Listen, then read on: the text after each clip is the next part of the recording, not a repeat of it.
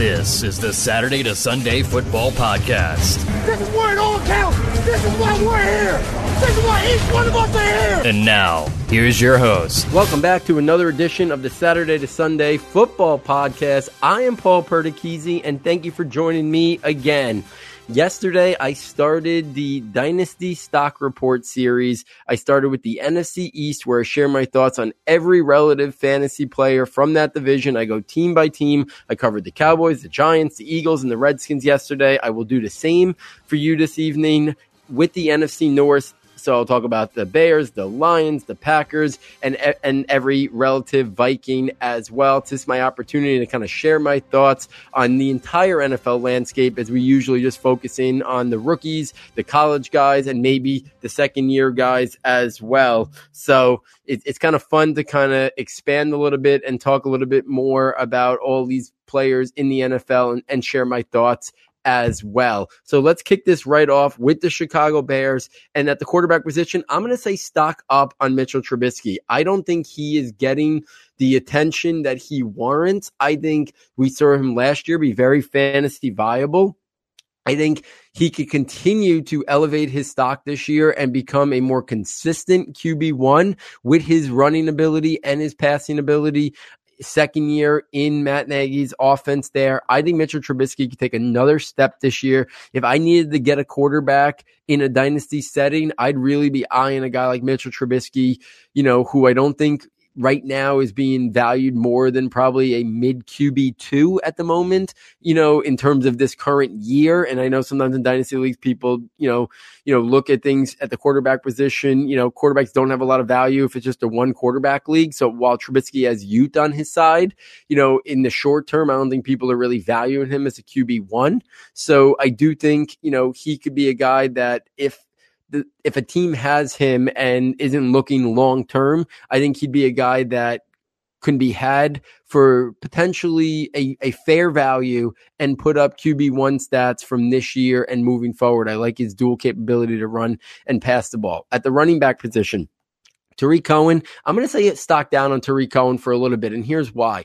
I think the drafting of David Montgomery ha- says a lot about they want a, a guy who can do both catch the ball and run the ball. And I think David Montgomery is going to run the ball and be that guy. He could be their Kareem Hunt. So I'm going to say stock up on David Montgomery, but he could also catch the ball. I think that's a very underappreciated aspect of his game at Iowa State. Now, I don't think Tarik Cohen's going to go away. I, I just don't. I think he's going to still be a major factor in that offense, but he might lose 10, to 20 touches. You know, he might lose one or two a game based on David Montgomery. But I think even if he doesn't, the touchdown regression is probably going to happen. The the odds of Tarik Cohen scoring as many touchdowns this year moving forward that he did last year is probably not practical. So I think stock down on Tarik Cohen. I already talked about Montgomery, the capital they invested in him, them aggressively using assets to move up and get him. I think stock up on him. Uh, I think he's a rock solid RB two in in dynasty uh, with the capability if he gets enough work share to be a high RB two uh, nonetheless, I think Mike Davis is probably stocked down. He had an opportunity, I thought, in the short term to produce some viable fantasy stats, but that was before the drafting of David Montgomery. At the wide receiver position, I'm going to say stock neutral on Allen Robinson. I don't know what to make with him. I think he's coming at a decent value right now because people are very much down on him, but I'm not ready to say stock up that I think he's going to explode back to the guy that we saw early in his career, have that breakout year with the Jaguars.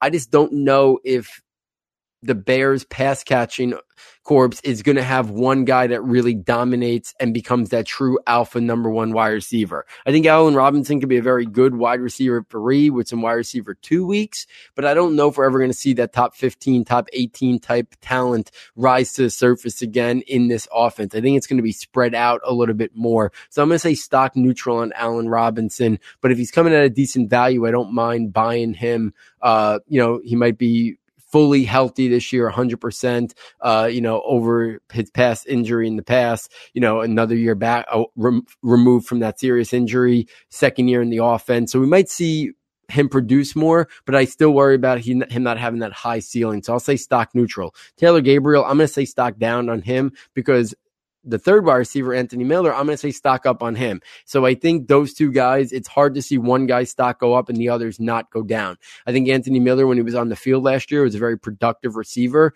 I think he still has more upside and potential to reach. And I think that could come at the opportunity of the looks and touches that Taylor Gabriel got. So I think stock up on Anthony Miller. I think stock down on Taylor Gabriel. I also am intrigued to see if any of the rookies, Riley Ridley, uh, you know, or Emmanuel Hall, who was the UDFA, was supposed to be a third or fourth round pick, get an opportunity to move, make their way up the depth chart.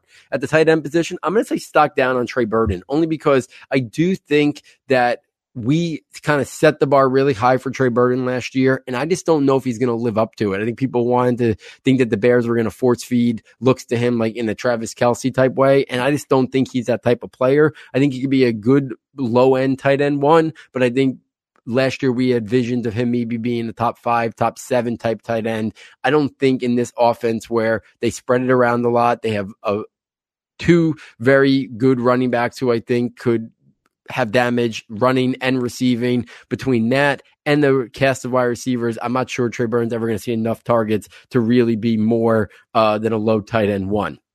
Let's take this to the Detroit Lions. I'm going to say stock down on Matthew Stafford. And the reason why is I think they want to go more and more to a heavy ground game.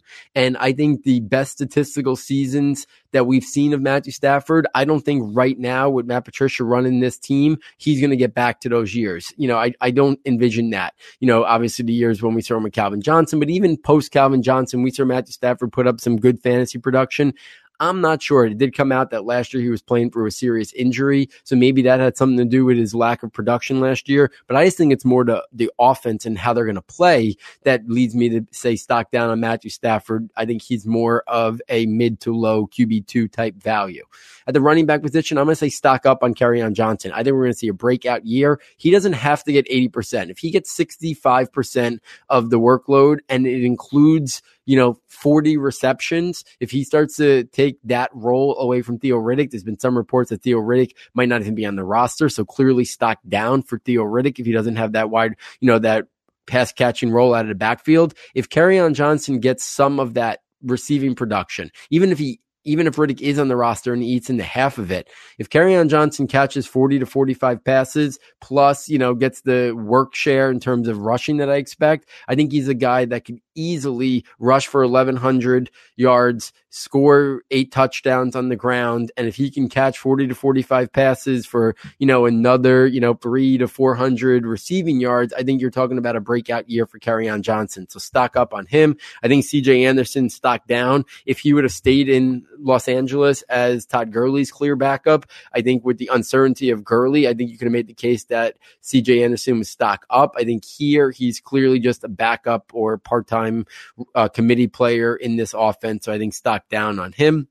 In the receiver position, I think stock up on Marvin Jones. He never really lost the job that I think most people thought were Ken, from Kenny Golladay. So I think he's going to come back and I think right now he's presenting pretty good value. And I think, you know, I think most people are not really looking at him as their number one wide receiver. And I think he still might be. So I think stock up on him because of the value that he presents. I think, I don't think he's going to have a breakout year or anything like that, but the value he presents, I think his stock is up because they didn't add much else in terms of the receiver corps.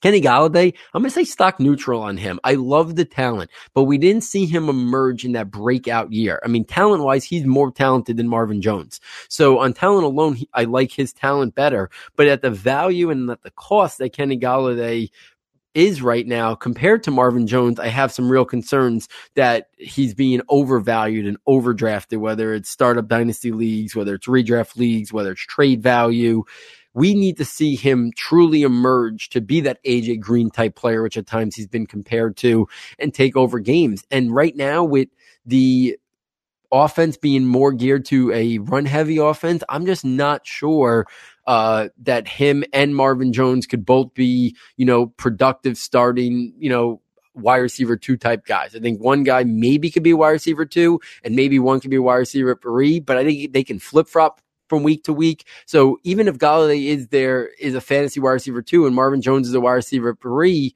I think they're going to flip flop some weeks. And I think the disparity in terms of their value, in terms of where they're going, in terms of their trade value, is is very uh, is very stark. I think it's a very dramatic difference between the two of them. So I would say stock neutral. I want to see a little bit more Golladay before I would invest highly in him. And I think because of the value that he presents, the, the stock up a little bit for Marvin Jones. And they really didn't invest much in terms of anybody else in that roster. Uh, you know, they brought in Danny Amendola, who might have some value in deep PPR leagues. So he's intriguing maybe as a wide receiver four or wide receiver five if you're in, in those deep settings in PPR leagues. Obviously, Matt Patricia knows him from his time in New New England. And then TJ Hockenson, I mean, based on the draft capital, it's hard not to say stock up. Uh, but you know, his blocking ability is so good. How quickly he transitions to being a focal point of that offense is something to be determined. Obviously, Jesse James, when he signed there, might have thought he was going to get an opportunity to be more viable and see more of a pass catching role, but I think his stock obviously clearly down.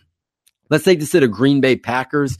Uh, I'm going to say stock up on Aaron Rodgers. He's he, he new coaching staff, new scheme. Uh, McCarthy not there anymore. I think I think Aaron Rodgers is kind of out on a mission to show that he's still the best in the business. So I'm going to say stock up on Aaron Rodgers uh, based on we haven't seen him have an elite year. I think he still has that in him. And I think maybe a new offense, new scheme could, could get the most out of him. So based on that, I'm going to say stock up on Aaron Rodgers. At the running back position, I'm going to say stock down on Jamaal Williams. I don't love the talent. I think Dexter Williams could potentially eventually eat into his part of, of that committee. And even on Aaron Jones, I'm going to say stock neutral. I know some people are all in on Aaron Jones.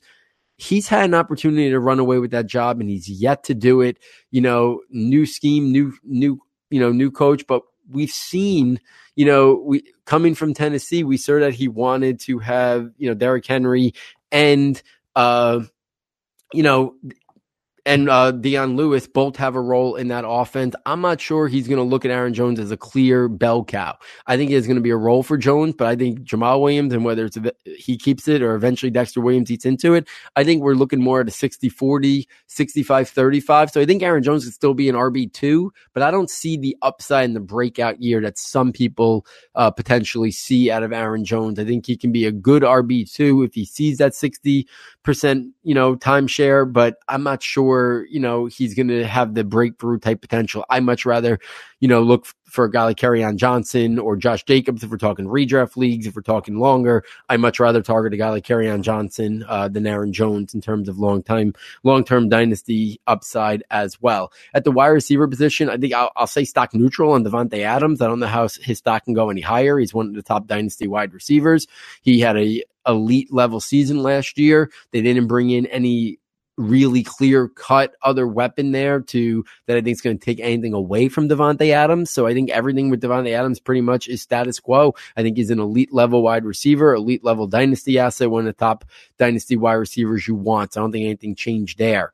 Geronimo Allison, I'm going to say stock up because they didn't make an earlier investment at the wide receiver position. I think Geronimo Allison was started out the year really productive last year. The rumors are he's going to move inside and be in the slot, but I think they they play a lot in three wide receiver sets. I'm okay with Geronimo Allison in the slot. I think he could be a productive big slot wide receiver. So I think based on its value, based on what I think he could produce, I think he can give you wide receiver three numbers and he probably has value of more of like a wide receiver four, wide receiver five right now. So I think stock up on Geronimo Allison uh, Marquez Valdes Scantling, uh, J'Mon Moore, Jake Kumerow. I'm going to say stock neutral on all of those guys because, you know, I don't really know who's going to emerge right now. Lately, it sounds like it's Valdes Scantling, but, you know, last year we saw glimpses from him. We saw glimpses from Equanimeous St. Brown.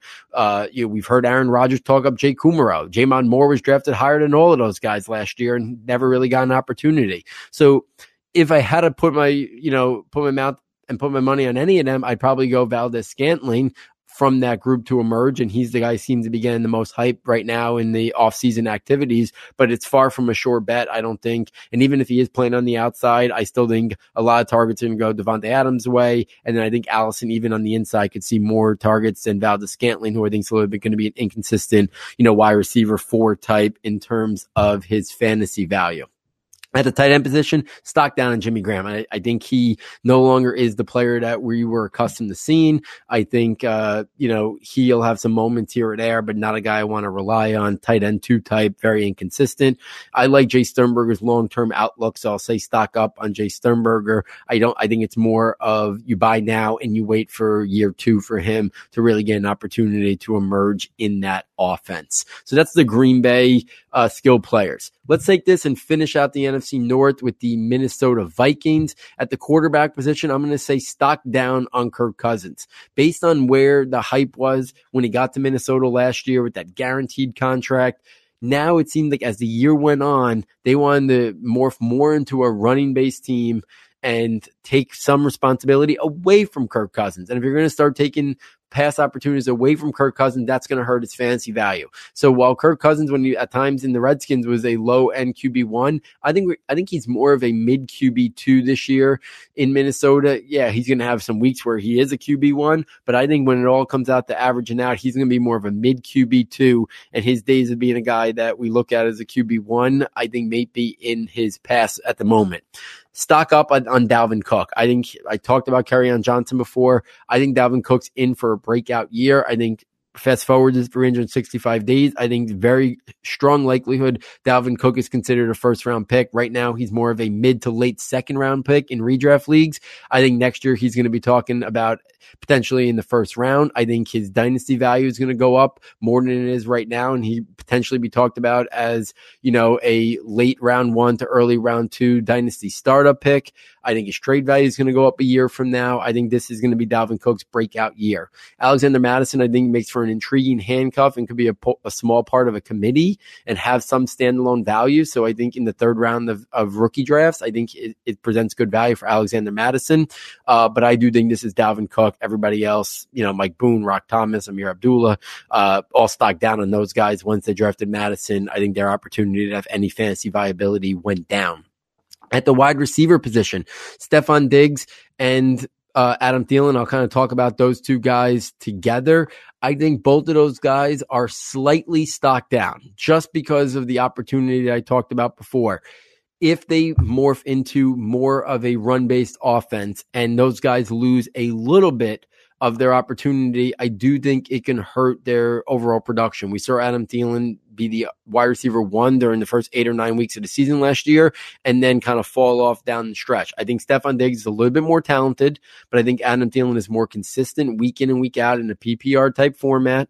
I think both of them are, you know, low wide receiver ones to, you know, high wide receiver two range on a weekly basis.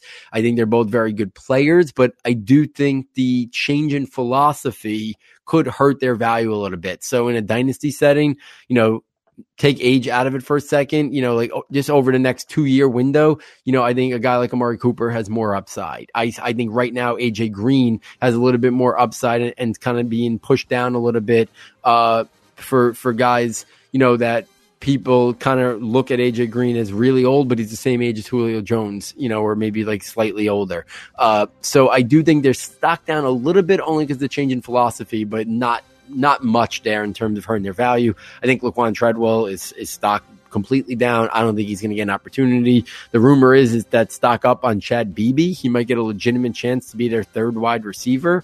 Uh, and if that's the case, he's a very unknown guy that maybe in deep dynasty leagues you want to kind of have on your radar. Uh, keep an eye on Dillon Mitchell, the wire, the rookie out of Oregon.